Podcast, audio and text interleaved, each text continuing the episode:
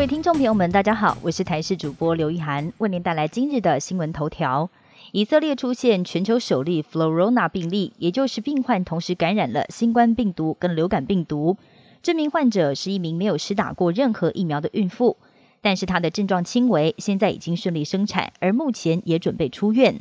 专家表示，目前还有其他病患也出现类似症状，但检测结果还没有出炉。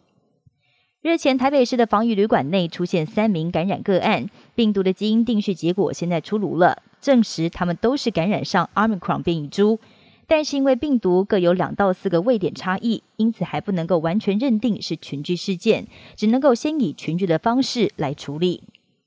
今天新增加二十一名境外移入确诊个案，因为最近几天的病例数都维持在双位数，因此国内就有专家建议，依照防堵 Delta 的经验，必须要及早拦截到确诊者，增加筛检次数，就可以防止境外移入确诊个案进到社区。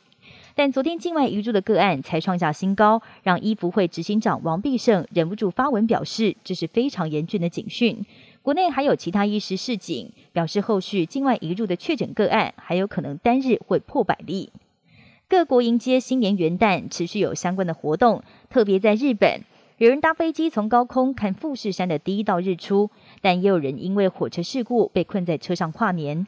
今年因为疫情的关系，日皇德仁也取消了民众向他拜年的活动，只有简单发表谈话，呼吁大家在疫情当下要珍惜人与人之间的关系。